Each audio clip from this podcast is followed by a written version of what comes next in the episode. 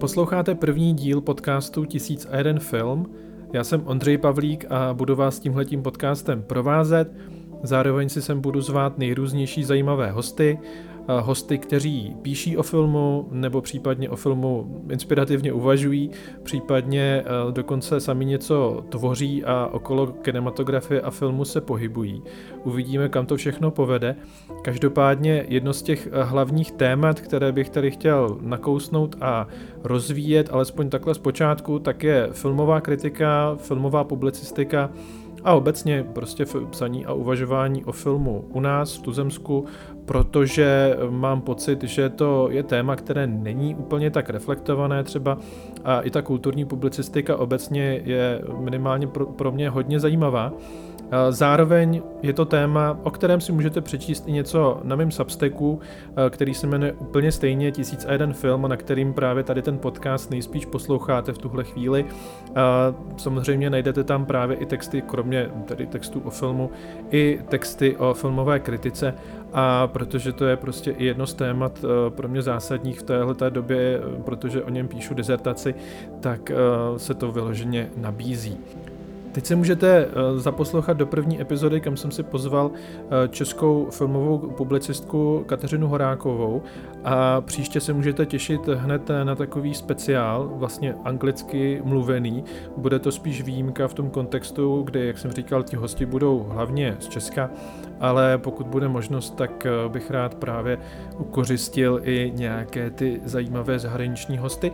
Takže na to se můžete těšit příště. Podcasty by měly vycházet vždycky zhruba jednou měsíčně, právě tady na Substacku 1001 film i na dalších platformách. Takže hezký poslech a teď pojďme na to.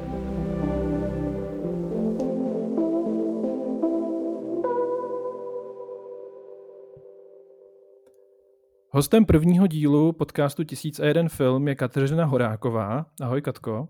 Ahoj, díky za pozvání. Editorka magazínu Ženy.cz, filmová publicistka a zakladatelka magazínu Katmak na Substacku, dramaturgině festivalu Futuregate a taky členka Združení filmové kritiky české. A k tomu se bude vázat taky moje první otázka. Jestli bys o sobě řekla, že jsi vůbec vlastně filmová kritička? Hele, to bych o sobě rozhodně neřekla. Já se určitě označuji sama sebe za filmovou publicistku, protože filmový kritik za mě je někdo, kdo skutečně má nějaký formální vzdělání dokončený, dejme tomu teda nějakou filmovou vědu, filmový studia a věnuje se i třeba nějakým jako odbornějším analýzám a to já třeba neumím napsat. jako odbornou, uh, odborný posudek nebo odbornou zevrubnou analýzu filmu. Um, to já, to já jakoby bych neuměla ani, takže to, takže určitě publicistka. To znamená, že ty za sebou máš nějaký že jo, i vzdělání v tomhle oboru, nebo případně publicistický. Jak to bylo, když bych se měla vrátit ke škole? No, já jsem samozřejmě chtěla studovat filmovou vědu, protože eh, řekněme, nebo zabý... Filmama se zabývám od nějakých 15 let. Chtěla jsem to dělat vždycky, filmovou publicistiku taky jsem chtěla být spisovatelka, a to asi my všichni, co něco píšem, chcem napsat knihu.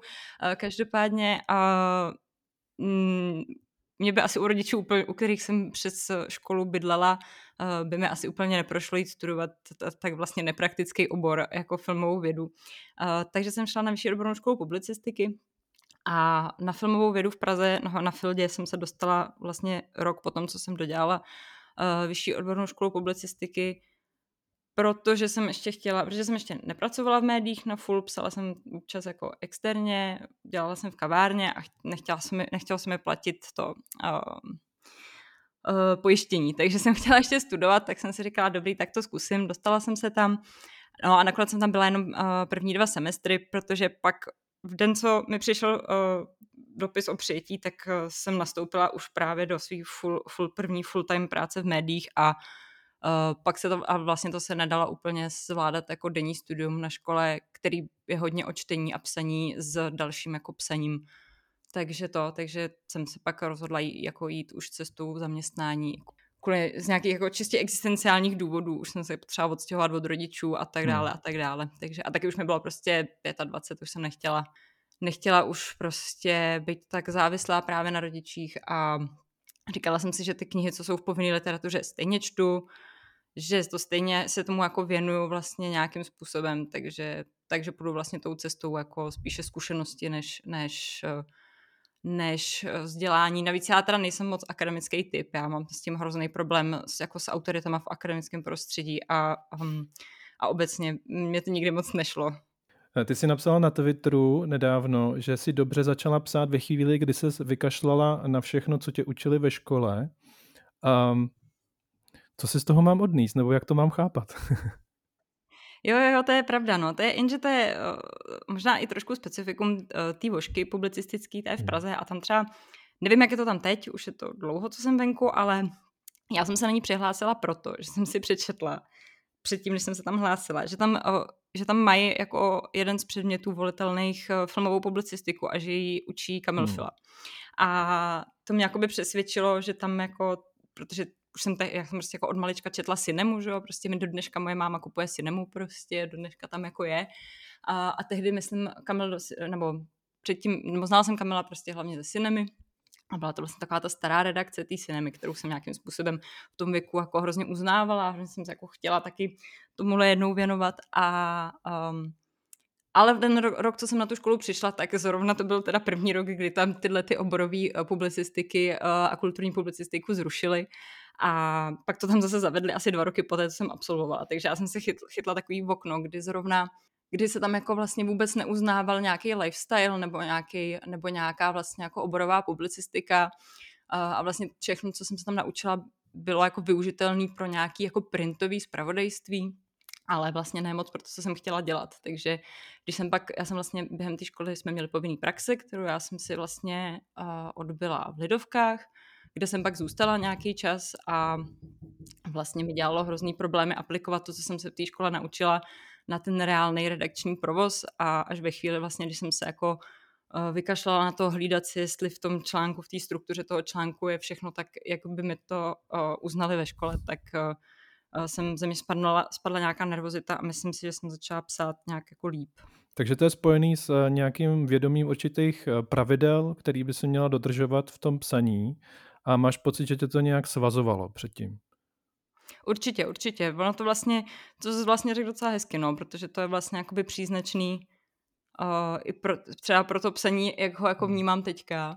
Uh, že se vlastně snažím co nejvíc, nejméně uh, sledovat, uh, co třeba o daném filmu píšou jiný filmoví publicisti mm. a protože pak mám prostě pocit přesně nějakýho jako, nebo teď už to taky nemám tak tolik, ale, ale dlouho jsem to tak měla, že, mě vlastně, že, že jsem vlastně jako se cítila jako svázaná tím, že bych to jako měla vidět nějak, psát nějak ty recenze, aby to jako nějak vypadalo, uh, ale vlastně čím díl to dělám a čím jsem starší, tím mi to vlastně přijde jako nesmyslnější a naopak uh, se snažím prostě hledat nějaké jako nový způsoby nebo nové cesty, jak to, jak to psát, i když to samozřejmě není úplně jednoduchý, no. Zároveň ty si eh, psala nebo i píšeš do řady médií, eh, do Forbesu píšeš recenze filmový, jsi, jak už jsem říkal, teda editorka webu ženy.cz, ale zároveň máš samozřejmě za sebou tu praxi i v těch lidovkách, pro GCZ si psala docela dlouho. Mě by zajímalo ještě v kontextu těch nějakých jako omezení případných nebo toho, co vlastně tě může nějakým způsobem korigovat v tom psaní, kromě té školy, tak to jsou samozřejmě i ti editoři, a nebo někdo, kdo třeba případně ten tvůj text potom čte, připomínkuje, nějak ho třeba i upravuje. Jaký jsou tvoje zkušenosti vlastně s tímhletím procesem redakčním uh, ze strany tedy tebe jako autora konkrétně v těch médiích, ve kterých jsi uh, pracovala nebo pro který jsi psala? Uh, no, tak já, já nejdřív jenom bych uvedla na pravou míru, že třeba pro Forbes už nepíšu. Já jsem minulý rok uh, v srpnu nastoupila vlastně na full-time editorskou pozici do těch žen a za, za, měla jsem vlastně Substack, že jo, Katmak a pak jsem psala do Finmagu a do Forbesu hmm. externě. Hmm. Ale protože ještě do toho přišel festival, právě FutureGate, který loni byl na podzim oproti standardnímu termínu, protože se to kvůli covidu posouvalo. A pak další ročník už byl ve standardním termínu, což znamená letos v únoru, takže tam byla prostě prodleva několik měsíců. Tak eh, já jsem měla letos na jaře úplně šílenou krizi a prostě potřebovala jsem odříznout úplně veškerý jako externí práce a mít chvíli jenom tu full-timeovou práci. A vlastně se to ve mně jako přepnulo do úplného, nechci říkat vyhoření, ale uh, mě najednou prostě začala jako srát jakýkoliv psaní o, o filmech a, a jakýkoliv čtení o filmech a vůbec jako dívat se na filmy mě hrozně obtěžovalo. Um, takže jsem to všechno odstřihla. Uh, tak to jsem chtěla jenom uvíct na pravou míru, že, že vlastně jsem teďka měla takový jako období, kdy jsem vlastně se o to chtěla trošku jako distancovat. Um, což třeba souvisí i s tím, uh, s tím, že jsem vlastně strašně dlouho se jako snažila do toho dostat a od Loňska jsem v tom združení českých filmových kritiků, což už jako by pro mě třeba dřív byla nějaká jako meta, ale vlastně poté, co jsem té mety dosáhla, se vlastně jako nic moc nezměnilo a, a um, tak je to takový, to víš, jako, že se hrozně jako, jako deset let se snažíš prostě být jako profesionální filmový publicista, aby třeba lidi jako brali tvoje, tvoje ty tvoje recenze nebo ten tvůj jako náhled na to vážně, aby jako tě třeba zvali do podcastu a tak a pak ty, ty to jako stane, ale vlastně se nic jako neděje a jsi akorát přepracovaný a nešťastný, takže a stejně ti ty všechny, a všechny filmy ti připadají debilní a přijde ti, že máš čtyři šablony recenzí, eh, který prostě píšeš furt dokola hmm. a to, takže to se stalo mně právě letos hmm. v létě, tak to jsem, nebo na jaře, tak to jsem, takže, takže tak, no a co se týče uh, toho editorství. Já jsem měla jako vlastně hrozný štěstí v tom, že já jsem na Gčko přišla původně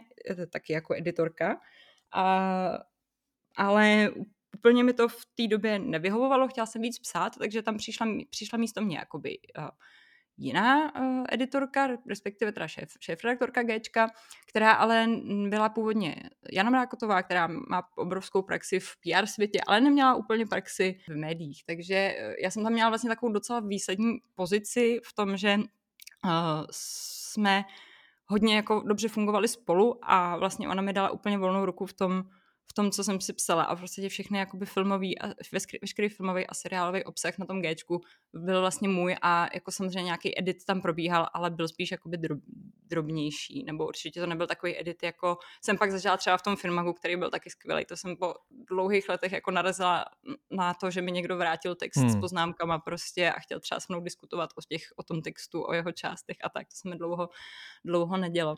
Takže to, takže a já jsem zapomněla už na co se ptal s, tím, ne, s, těma, tak, uh... s těma pravidlama. A t, jo, ty se, jo, jo, už vím, ty se ptal, uh, jestli na to jakoby na, narážím na, na, nějaký, na nějaký jako pravidla nebo svázání pravidla ze strany těch editorů, nebo tak, viď? Například, no, jestli toto třeba vnímáš jako nějakou další uh, věc, která tě omezuje, nebo naopak v tom vidíš třeba i přínos, jo, samozřejmě, což by ideálně mělo tak být asi. Mělo by to tak být. Já, já třeba, já, já to mám, uh, jako já to mám vlastně ráda, ale uvědomuji si teď, když nad tím přemýšlím, že jsem jako málo kdy v té praxi narazila na to, že bych jako měla nad sebou nějakého editora, který by opravdu fungoval jako editor. A třeba články na Katmak mi prostě edituje můj kluk, který taky pracuje v médiích, tak ten hmm. mi jakoby čte. A Uh, což jako je vlastně docela, uh, docela legrační, když se jako necháš od svého partnera uh, editovat texty a on tě se jako opravdu snaží editovat, takže ti k ním třeba dává nějaký poznámky, tak ne vždycky to vezmu úplně, úplně asi tak, jak bych měla, ale, ale je to jako super, no. Takže za mě, za mě třeba edit jako, uh, jako když už mám nějaký edit, tak pro mě to je prostě samozřejmě skvělý, protože jako, i když to sama dělám, tak eh, já od těch svých textů taky nemám prostě takový odstup, to je jasný prostě. Vždycky by to potom měl číst někdo další, no si myslím. Určitě jo. Ona je ta zpětná vazba, i když je drsná, třeba tak tě může rozhodně posunout. Eh, stalo se ti někdy, že si fakt dostala na nějaký text, ať už třeba ve škole nebo kdekoliv, potom v médiích, prostě takovou zpětnou vazbu, že ti to opravdu já nevím, jako nechci říct uvrhlo do deprese, ale opravdu, že jsi se jako připadala, že na nic a opravdu se jako měla z toho jako krizi. Ve škole jsem jednou, uh, mě vybrali jako um, jako uh, zářnou naději ročníku mě vybrali, abych jela uh, na nějaký studentský veletrh do Brna a napsala o tom reportáž do školního časopisu. A já jsem jí napsala a bylo to hrozný, protože jsem jí psala v hrozný kocovině a prostě v obědové pauze. A pak jsem od toho, od toho vlastně, eh, mm, od toho vedoucího toho našeho zaměření, což byla teda, ono se to jmenuje autorská, publicist, autorská žurnalistika, ale je to prostě psaní, tak tak ten mi před, před celou redakcí toho školního časopisu mi, mi mě prostě jako úplně zhnuseně prostě to omlátil oxy, že to je jak slohovka z páté třídy a že to musím okamžitě přepsat, jinak se nestihne u závěrka. To bylo hrozný. Ale, uh, um, ale vlastně jako jsem se nikdy nesetkala s tím, že by mi, že by mi, uh, že by mi nějaký editor vyloženě vrátil text s tím, že to je jako úplně mimo, že to musím přepsat nebo tak. Uh, já ale třeba docela jako vnímám uh, komentáře na, pod těma článkama hmm. na, při sdělení na sociálních sítích. Uh, ne vždycky, ale když vidím, že na to reaguje někdo jako třeba nějaký kolega nebo někdo, kdo taky se věnuje filmové publicistice, případně, že to je někdo, nebo ten komentář prostě opravdu má hlavu a patu, tak já to vlastně beru docela vážně a snažím se o tom jakoby nad tím zamyslet, nad tím letím jako pointem k tomu textu z toho komentáře. Já se ještě vrátím k tomu, eh, jak jsi mluvila o tom svým vyhoření. Mně to přijde vlastně hrozně eh, zajímavý, i protože se v tom trochu poznávám částečně. Určitě jsem i měl eh, podobný pocity z toho, když člověk přesně jako dosáhne nějaký mety, kterou si tak jako subjektivně vytyčil a pak zjistí, že vlastně nic se tak jako úplně nemění a furt to jede dál. Jo? Takže to jsou rozhodně pocity, který znám. A zajímalo mě ještě k tomu, jestli máš pocit, že eh, tenhle ten pocit eh, může eh, zesilovat právě i to, že nemáš, nebo si neměla docela dlouho nějaký jako jeden full-time job například, nebo že si psala, měla si toho víc, nějakých jako externích prostě, hm, řekněme, úvazků, nebo jo, zkrátka hodně projektů najednou. Jestli třeba i tohle, jak se ti v tomhle jako fungovalo? Hele, určitě je to tím, určitě to hodně posílala vlastně celková moje únava, fakt jsem si toho nabrala hrozně moc, protože ten jako průběh byl takový, že nechci psát o filmech za peníze, protože si chci psát o takových filmech, o kterých chci psát, který mě přijdou opravdu jako uh, hodný toho, aby se o nich psalo, ne abych musela prostě pokrývat to, co zrovna jde do kin a cucat si tam z prstů něco, co tam prostě ani jako není. A tak prostě vezmu jakoby full time jinde a budu si psát hmm. zadarmo prostě katmak tak, jak chci. Jenže prostě pak ten katmak se jakoby nebo rozjel, úplně ne, nemá to samozřejmě tisíce sledujících, ale jako byla na to nějaká fajn odezva. Uh, tak ti to pak jako začne zase jako pak jako hlodat a říkáš si, hej, a tak možná vlastně bych mohla o těch filmech psát za peníze, no jenže prostě ta situace je taková, nebo jestli je někde nějaký volný full-time job v redakci napsaní o filmech, eh, já ho ráda vezmu, jsem s ním, ale ta situace je taková spíš, že ty jako v médií, kteří se tomu vyloženě nevěnují, tak eh, tam ty kulturní rubriky jsou buď obsazený lidma, kteří tam sedí už dlouho, anebo prostě pracují s externistama a Uh, nebo prostě pak, když pak máme nějaký jako odbornější prostě periodika, tak tam taky jako těch lidí jakoby spousta a těch míst málo. A jako dostat někam jednorázově svůj text uh, jako externě není zas takový problém, ale prostě najít si to jako na full time, který já samozřejmě potřebuju, prostě potřebuju, potřebuju být zaměstnanec, nepotřebuju prostě dělat na švarc, potřebuju prostě mít nějaký jistoty, žiju v Praze, žiju v nájmu, prostě potřebuju mít nějaký jako plat, který bude slušný, tak uh, takovou možnost jsem prostě nenašla, takže jsem uh, vzala aspoň teda jako externí nějaký uh, možnosti, třeba ten filmak byl super, to, to jsem vlastně, k tomu jsem dostala úplně náhodou a vlastně to byl jako přesně typ článků, co, uh, co já ráda píšu, ale pak toho bylo už prostě fakt moc, no, takže se to muselo prostě jako vypnout a a určitě, určitě jako ta, ta únava jako celková, prostě teď, teď jsem jako nějakou, teď jsem všechno jako před několika měsíci odstřihla, teď jsem se odpočinula, chvíli jsem se věnovala opravdu jenom opravdu jenom uh, ženám, prostě, kde zároveň to bylo teďka taky intenzivní, protože jsme tam procházeli nějakou jako nějakou eh, proměnou redakčního systému a tak dále a tak dále. Tak jsem si jako odpočinula a teď uh, zase jakoby postupně mi najíždí uh, ten Katmak, zase se tomu chci prostě věnovat jako víc a chtěla bych mít takový tenhle ten svůj full-time job a Katmak a nic asi jiného k tomu. To si myslím, že je pro mě udržitelný a Uh, vlastně se na to jako těším, že teď budu zase jako o filmech psát a stačilo prostě si trošku odpočinout. No. A to znamená, jestli jsem to pochopil správně, tak ty nutně e, jako netoužíš potom být uh, filmová publicistka, nebo dejme tomu kritička, která bude psát, řekněme jako Mirka Spáčelová do deníku a bude tam reflektovat každý týden prostě filmy, které vyšly do kin zrovna.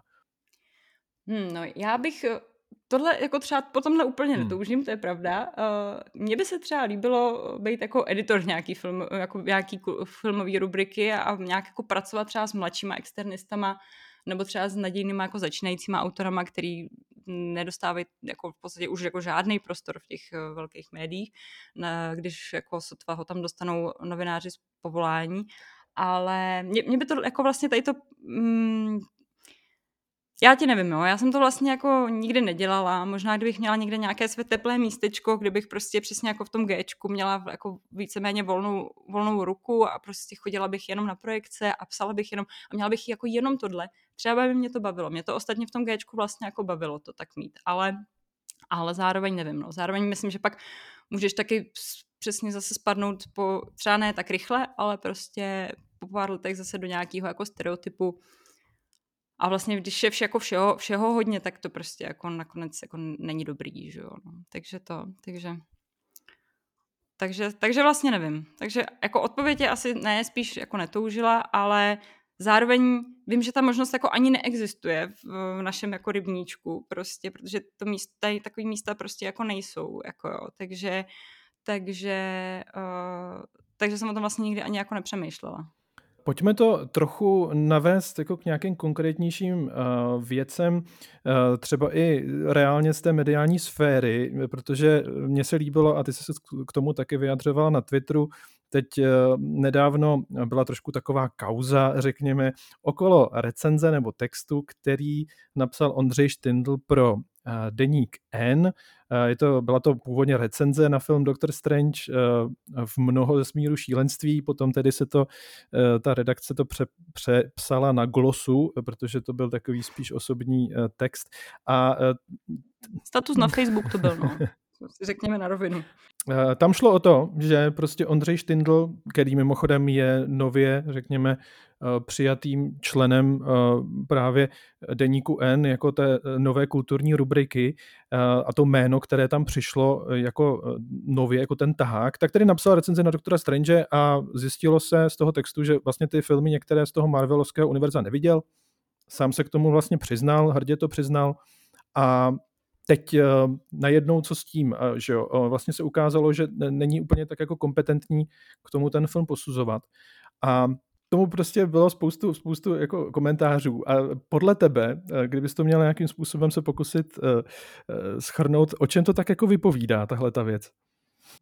No, já bych tomu měla několik poznámek, jako jo. Um, jednak tady je taková zvláštní jakoby mantra v českých médiích, že názorové texty se needitujou prostě, jo.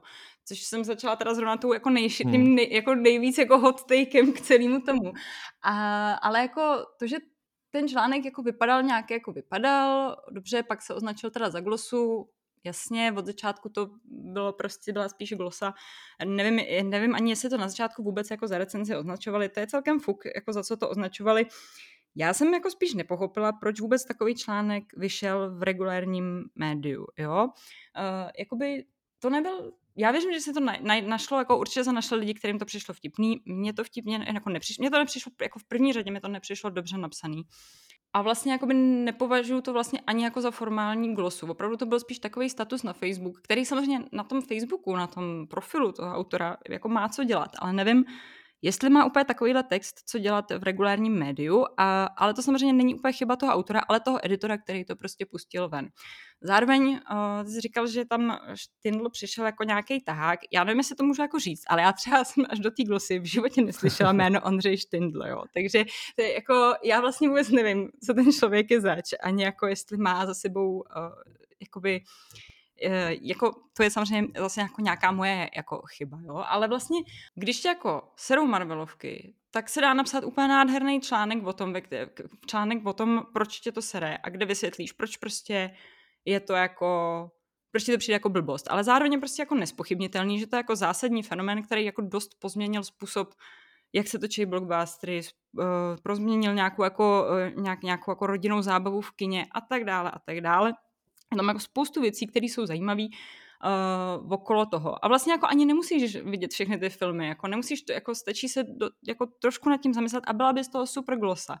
Ale proč jako psát glosu o tom, čemu nerozumíš, nic o tom nevíš a ještě ten článek jako postavit na, na tom, že se jako hrdě hlásíš o tom, že k tomu nic nevíš, když jsi filmový publicista, jo, jako mě to vlastně jsem jako na několika rovinách vůbec jako nepochopila, proč to vzniklo a proč to vůbec jako hmm. někdo pustil ven.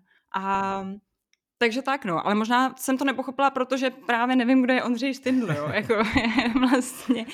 Pak vlastně v té diskuzi na Twitteru jsem se pak tam dostala eh, do diskuze s eh, Čestmírem Strakatým, hmm. který psal, že vlastně uh, což už je teda po několikátý, co jsme měli tady tenhle, ten, tuhle tu diskuzi spolu, uh, kde on vlastně jako psal, že uh, ne, si každý píše, co chce, ale vlastně jako, že když chce člověk napsat jako debilitu o něčem, tak mám jako právo na to jí napsat a že ty čtenáři si to pak přeberou. Hmm.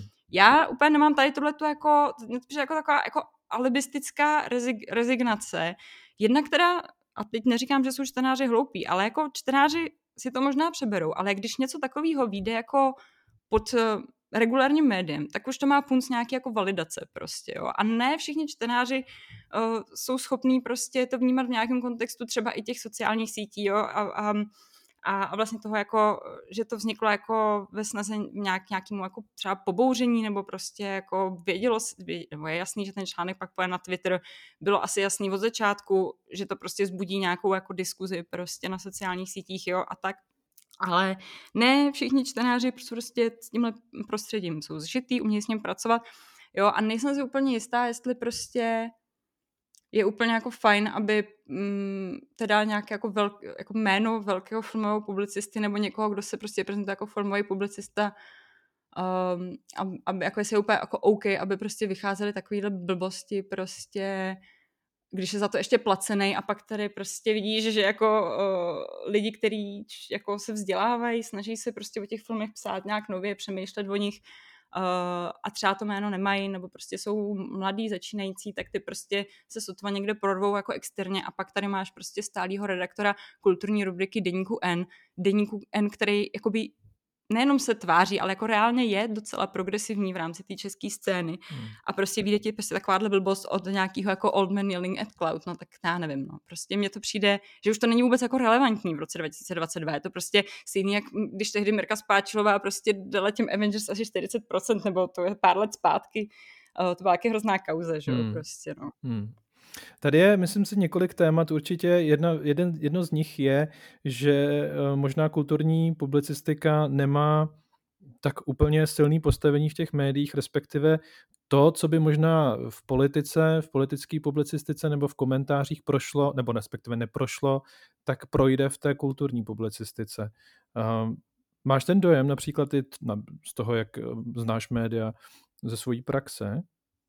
Hele, určitě to tak je a uh, s tím souvisí i to, že prostě nejsou ty pozice a nejsou jako peníze na tu kulturu. Vždycky přece kultura jde prostě nejvíc stranou, protože na ní jakoby jako ne, nezáleží, nebo prostě uh, pokud nejsi vyloženě jako ob, oborový médium nebo kulturní prostě magazín, který, nebo filmový magazín, pokud jsi prostě jakoby médium, který obsahuje právě všechno od politiky přes sport až po kulturu, tak na té kultuře se vždycky nejvíc šetří, nebo mám ten dojem, určitě to tak jako je a vlastně odpovídá tomu i to, že v mnoha těch v mnoha kulturních rubrikách se jako pravidelně objevují vlastně recenze na třeba neúplně relevantní věci prostě, jo, nebo prostě uh, teď nějaký příklad, tak jako no asi mě nic nenapadne. Každopádně, jo, myslím si, že to souvisí s tím, že kultura je trošku opomíjená Uh, otázka je, proč je opomíjená, nevím, ta, nebo kulturní publicistika, proč je to tak vlastně jako opomíjeno, proč je tak jednoduchý to odsouvat na ten kraj.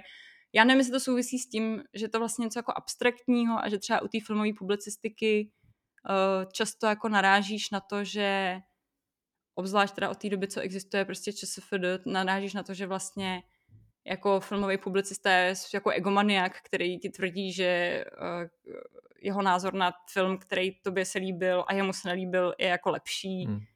To, no, nebo nevím, fakt nevím. Čím, čím tomu jako je, je, nebo proč to je takhle vlastně odsunutý. Přitom uh, je to docela jako zásadní, teď přece v kultuře se jako odráží uh, společenský témata, celospolečenský témata a je dobrý uh, přece mapovat, jakým způsobem to, tak, mm, to mapuje zase ta kultura. Hmm. A proto já třeba se snažím prostě čas primárně v recenzích zasazovat ty věci nebo ty motivy z těch filmů do nějakého celospolečenského kontextu, protože mi přijde důležitý vysvětlovat, že uh, to jako není jenom zábava. Některé filmy samozřejmě jsou jenom zábava, ale jako většina z nich ne, jako většina z nich jako v sobě nese nějaký, nevím, nějaký komentář nebo něco takového. Takže myslím si, že je důležité to jako reflektovat víc a ta kultura by rozhodně měla být lépe financovaná a, a neměla by se takhle, hmm. takhle odstrkovat v mediálním prostoru. Ono je asi otázka, eh, jestli se dá vůbec říct, eh, kdy tohle to eh, ne začalo, ale kde je nějaký jako spouštěč tady té trochu krize té tak, tak se o tom aspoň mluvilo, jako nějaké krizi teda kulturní publicistiky i té filmové, občas se to spojuje že, s tou eh, ekonomickou hospodářskou krizí někdy z let 2008 a tak dále, kde potom i ty média začaly propouštět, eh, vlastně ty stálí zaměstnance hodně začaly jet na ty externisty a často to odnášely právě i ty kulturní redakce. No. Takže eh, tam jako ten trend, vlastně ten trend k tomu podfinancování určitých oblastí, které jsou považované třeba za trochu méně podstatný, tak možná může být i tady. Eh, nicméně je tam ještě druhý téma, který mě napadá a to je právě eh, ta, to zahlcení ehm, respektive určitý jako nároky na toho filmového kritika, který se má vyjádřit například k novému filmu eh, od Marvelu. A teď tam opravdu jako je spousta seriálů, filmů okolo toho, celé té franšízy. A teď je tam seriál WandaVision, který třeba ani neběžel vlastně legálně u nás, pokud vím, protože Disney Plus tady ještě nebylo. A přitom ten nový film s tím nějak komunikuje, jo? vlastně nějak jako navazuje asi i na tu linii toho seriálu. A teď eh, jako kritik, který teda eh, by, nebo publicista, který by se měl prostě vyjadřovat k těm filmům, tak by tohleto vlastně měl jako znát. A najednou jsou tady na tom webu ti fanoušci, kteří eh, to opravdu sledují velice pozorně a jsou schopní o tom napsat hm, taky velice zasvěceně. A tohle to prostě asi přináší nějaký eh, nový nároky na takové ty eh, pozice těch jako obecných, eh, jak si ne specialistů, ale prostě tady těch novinářů v těch třeba denících a tak dál. Pocituješ tohle to nějakým způsobem i na sobě, tady ten tlak prostě na to, kolik toho bys všechno měla znát a jako, že toho je třeba hodně?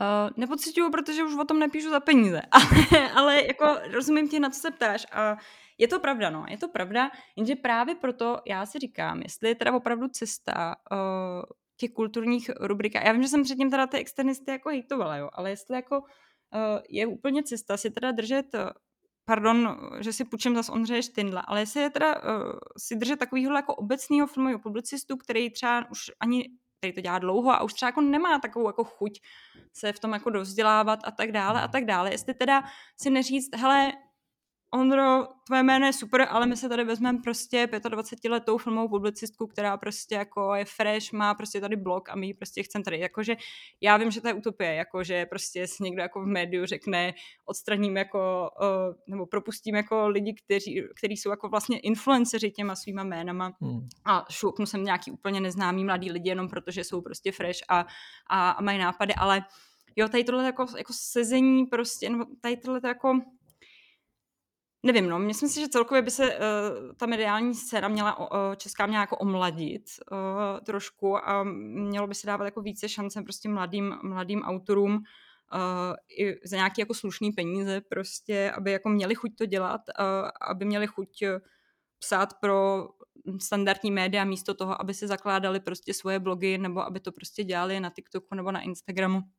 Uh, a já jsem chtěla ještě uh, říct, že co se týče těch nároků, tak um, jako publicista by měl být vždycky jakoby chytřejší v tom tématu než ten čtenář, nebo já to tak vnímám, uh, což se ale jako vždycky nestane. Ale třeba to, co tebe jako filmového publicistu, třeba ten Marvel je vlastně dobrý pří, příklad, odlišuje od toho fanouška je, že v tom nejseš jakoby, uh, že v tom není sentiment, že ty v tom nejseš prostě jako emočně zainteresovaný. Tudíž bys měl být schopný i třeba s menším množstvím znalostí dát se mu přesně nějaký ten kontext, nebo něco, co ten fanoušek třeba jako nevidí, jo. třeba nějaký ten kontext jako zvenku hmm. prostě, jo. A uh, myslím si, že by měly se spíš zvyšovat nároky jako právě tady na, jako na, na, tu forma, na tu formální stránku těch textů, což je zase třeba vidět na tom Štindlovi, jo.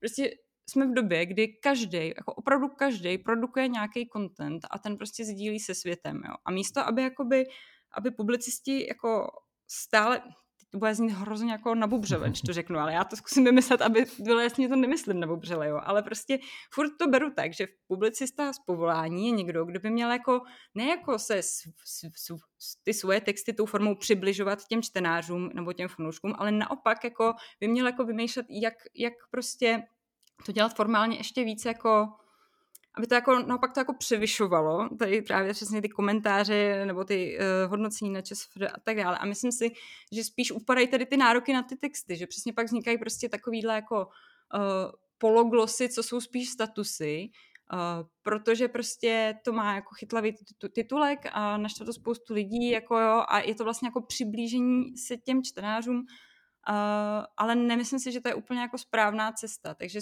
jako hmm.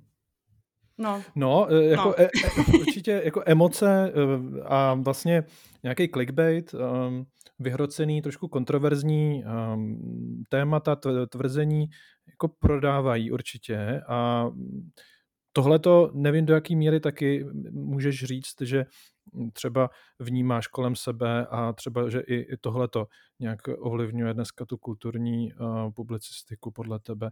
Jako jestli právě se bavila o tom, nebo mluvila si o tom, že by tam z té strany těch publicistů a kritiků měl být nějaký nadhled nebo nějaký vlastně širší třeba jako záběr, trošku možná i distance určitá, kterou ti fanoušci často nemají, když se bavíme o tom Marvelu, tak eh, tam jestli tam není problém s tím, že naopak ty emoce právě prodávají mnohem víc, než eh, nějaká prostě trošku střízlivější analýza. Hele, asi jo, může to tak určitě být, uh, protože jako konkrétně u těch filmů, tak jako nevím, no, tak jako lidi to mají rádi, jako lidi hodnotí filmy na bázi líbí, nelíbí a ne funguje, nefunguje, což by měl dělat ten filmový publicista, že jo. A prostě, když se dost, když prostě jako o někomu, kdo je prostě zapálený fanoušek eh, a ten film se mu líbil, ty jako filmový publicista vysvětlíš, ne, že, nebo jako vysvětlíš, že ten film třeba nefunguje, ne, že se ti jako nelíbil, ale že třeba nefunguje, nebo že jako z nějakých důvodů není úplně dobrý, tak on to nebere jako, on to bere jako útok na, sa, na sám sebe, že mu jako říká, že je hloupý, že se mu to líbilo, nebo prostě občas mám z těch, hmm. z těch uh, komentářů nebo z těch diskuzí takový dojem, uh, což jako dává smysl, protože ono ve finále opravdu jako jsou to jenom filmy prostě, jo.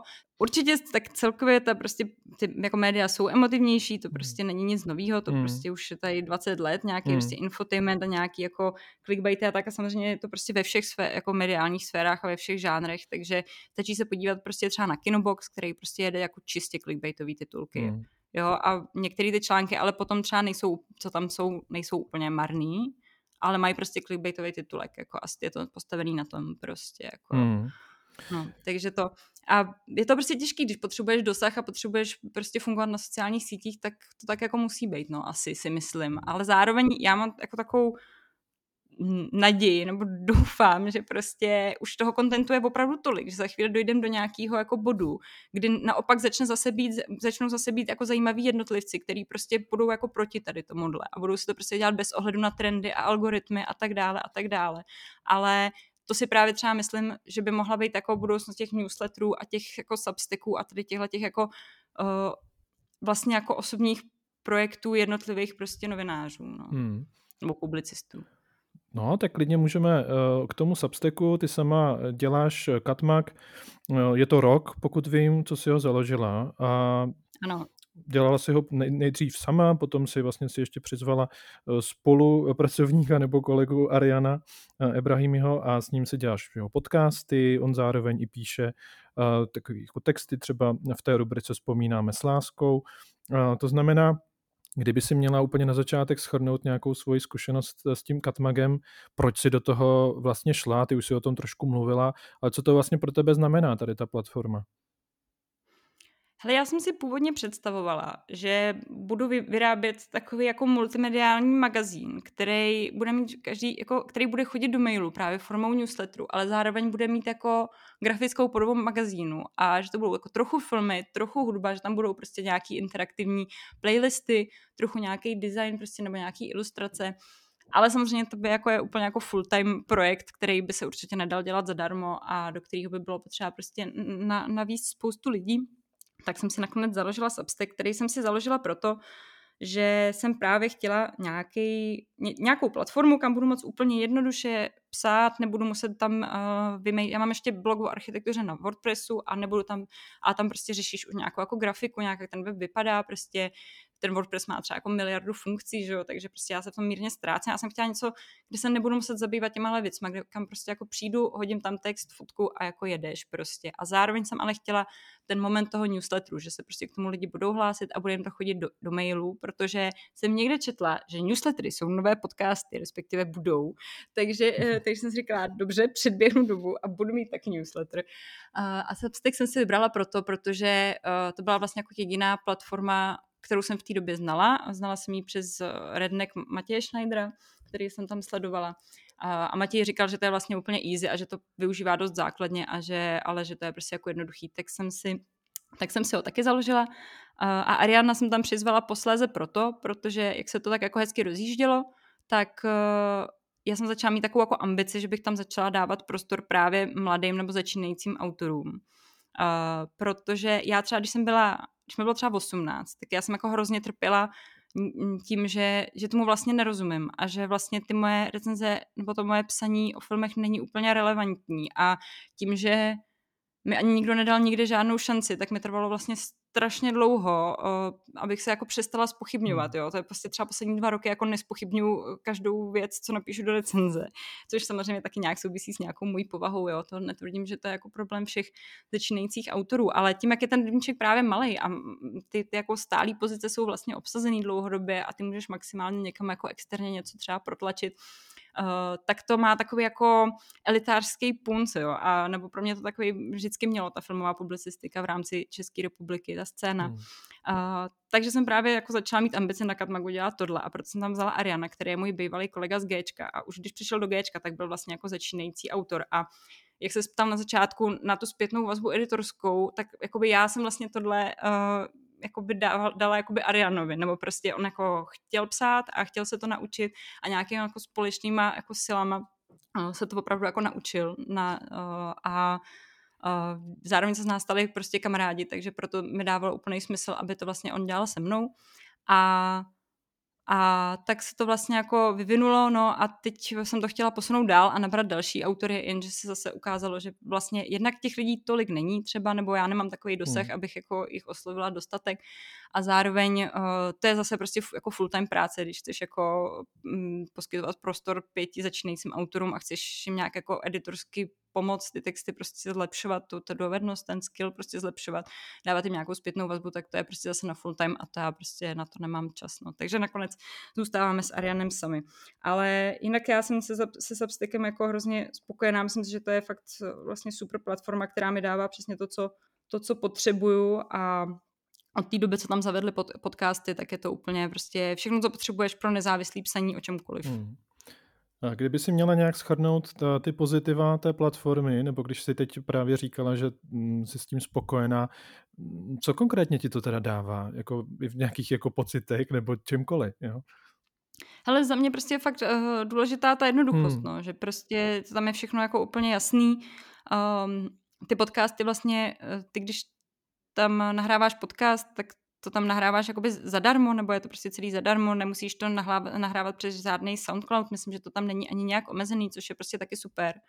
Uh, jde to velice jako jednoduše přes ten RSS feed pak dostat do podcastových aplikací a Teď tam ještě teda zavedli, hm, zavedli novinku, že ty vlastně máš třeba jakoby jeden newsletter a v rámci toho jednoho účtu ty můžeš jako založit prostě ještě jeden jako oddělený, takže ty lidi třeba nemusí odebírat všechny ty newslettery, ale jenom tady tenhle ten konkrétní.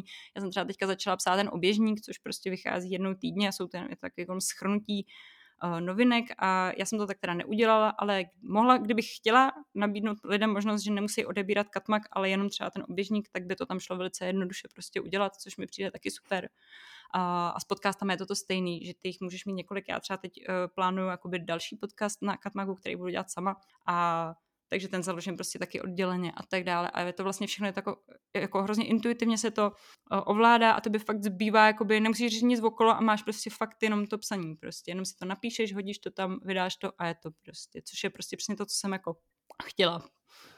Je tam nějaký vývoj taky, jak jsi uvažovala o té platformě ve stylu, co vlastně budeš psát, jakým způsobem, jaký rubriky například, tyhle ty věci se že, nějakým způsobem asi vyvíjí v čase?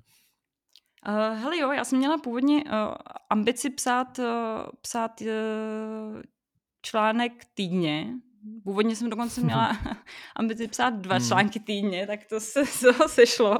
Ale uh, měla jsem vymyšlený přesně jako uh, různé rubriky, aby to prostě bylo, aby to bylo jako hezký, aby prostě, já jsem taky trošku jako obsedantní, jo, obsedantně kompulzivní, takže já prostě potřebuji mít ty přihrádky a potřebuji to tam mít jako hezky rozdělený.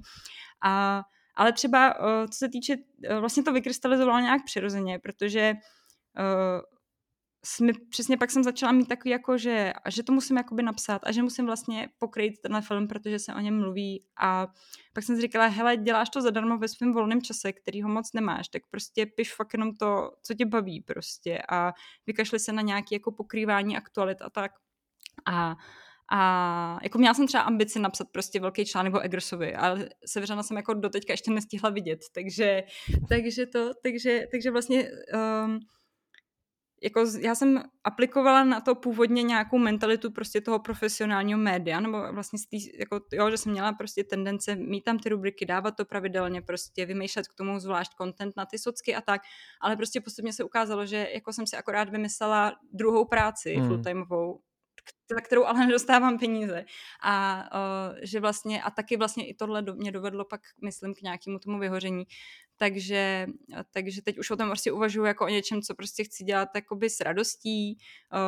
Vlastně mi středně jedno, jestli těch subscriberů máme 10 nebo 100 nebo, nebo tisíc. Samozřejmě budu ráda, když jich bude víc, ale jako je mi to vlastně jedno. A a chci prostě pokrývat ten to, co mi opravdu přijde zajímavé a k čemu, k čemu jako mám co, co napsat prostě, jo, nebo já, já teďka se, teďka se uh, několik měsíců za, zabývám v nějakém svém samostudiu uh, proměnama jakoby archetypů ženských v hororovém žánru, protože já se na horory zaměřuju prostě od, od jak živa. A takže třeba teďka bude prostě Katmak jako ryze hororovej, protože prostě budu psát o tom, protože mě to baví a dává mi to smysl a uh, ani to třeba nebude prostě reagovat na nějakou jako aktualitu prostě toho, co třeba teďka je buď to nějaký trend, anebo to prostě běží hmm. v kinech. Je v tom určitá spontaneita taky tedy v tom výběru uh, těch uh, textů vlastně, co budeš psát a témat. Určitě, Jo, ono to souvisí asi s tím potom s tou radostí z toho psaní, že, že vlastně když ti něco napadne eh, tak jako spontánně, tak potom se to líp píše. Není tam ta povinnost Jasně. uh, nutná taková, ta, že teda teď mám jako nějaký deadliny nebo uh, nějakou rubriku, kterou musím naplnit prostě do tehdy a do tehdy. Um, to asi celkem chápu a vlastně trošku podobně asi jsem přistupoval i já k tomu psaní na svém Substacku, takže tomu rozumím. Dobrá, tak ještě uh, možná už tak jako nakonec, pojďme uh, se vrátit zpátky k filmům, úplně uh, tak jako řekněme trochu fanouškovsky, ale zajímalo by mě, co vlastně ty si viděla, nebo co máš ráda za filmy z poslední doby. Mluvila si o hororech, tak klidně zmiň nějaký horor, který tě opravdu jako dostal a který máš ráda. A proč? Hele, mně se teď strašně líbilo X od té Vesta, to je letošní A24 a to je takový retro slasher, uh, který ale úplně strašně dobře převrací ten archetyp Final Girl a vlastně mě to, já jsem to neměla žádný očekání a překvapilo mě, jak moc mě to bavilo. A hrozně se těším teďka na, na Men s tou, s, s uh, uh, Rory Kinnear tam hraje. Já vím, a... co myslíš, ale nepamatuju si taky teda. No, no, mm-hmm. Jesse, Jesse Buckley. Uh, to jsou dva moje jako hrozně, hrozně oblíbení aktuální herci vedlejších rolí. Třeba Rory Kinnear, toho já mám strašně ráda. Vždycky, když ho někde vidím, tak jsem úplně nadšená. Um, já obecně jsem jako velký fanoušek A24. V podstatě uh, takový to, jako hororový fanoušci tomu vyčítají jakoby ten, ten, ten art, art, arthouseový minimalismus a takovou takovou uhlazenost. Já hmm. to mám ráda, mě to jako nevadí. Takže, takže to. Takže obecně uh, sleduju v podstatě všechno nový, co vyjde od A24, se snažím sledovat. A jinak jakoby jediný třeba film z letošní, co jsem letos viděla, který jsem jako opravdu líbil, bylo Drive My Car. Jo, na to jsem pak psala recenzi do Forbesu, která byla o tisíce znaků delší, než, než měla být a prosila jsem právě editora, aby mi to moc neskracoval, protože i tak to bylo prostě krátký, ale to byl po dlouhé době film, kde jsem jako opravdu, toho bylo jako tolik, co jsem k tomu chtěla jako napsat a říct, uh, že že, že jsem byla z toho úplně vlastně až na měko, jak moc mě ten film jako oslovil a to se mi teda dlouho nestalo. No a jinak teď uh, už osmou hodinu koukám na nový Stranger Things, taky vynikající horor. Takže uh, mimo jiné i o filmu X uh, si můžete potom přečíst trošku víc uh, i v posledním oběžníku na Katmagu, právě eh, Katky Horákové. Tam určitě doporučuji i odebírat ten magazín, protože už jsme se o tom teď bavili, co všechno tam vychází, ale kromě právě těch novinkových souhrnů jsou to i ty, i ty podcasty a další texty o, o filmech s tím, že teda teď to vypadá, že tam bude vycházet víc textů i o hororech nejspíš. Uh, tak jo, uh, moc děkuju. Kateřina Horáková byla uh, hostem prvního podcastu 1001 film, takže díky, že jsi se zúčastnila. Taky díky.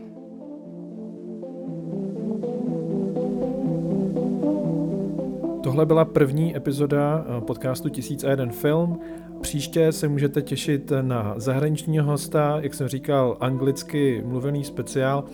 Bude to téma atraktivní, bondovské a možná i taky o něčem trošku jiném, nicméně eh, podcast najdete znovu na Substacku 1001 film, stejně jako například na Spotify a dalších eh, audio eh, podcastových platformách. Každopádně děkuji za poslech a uslyšíme se zase za měsíc.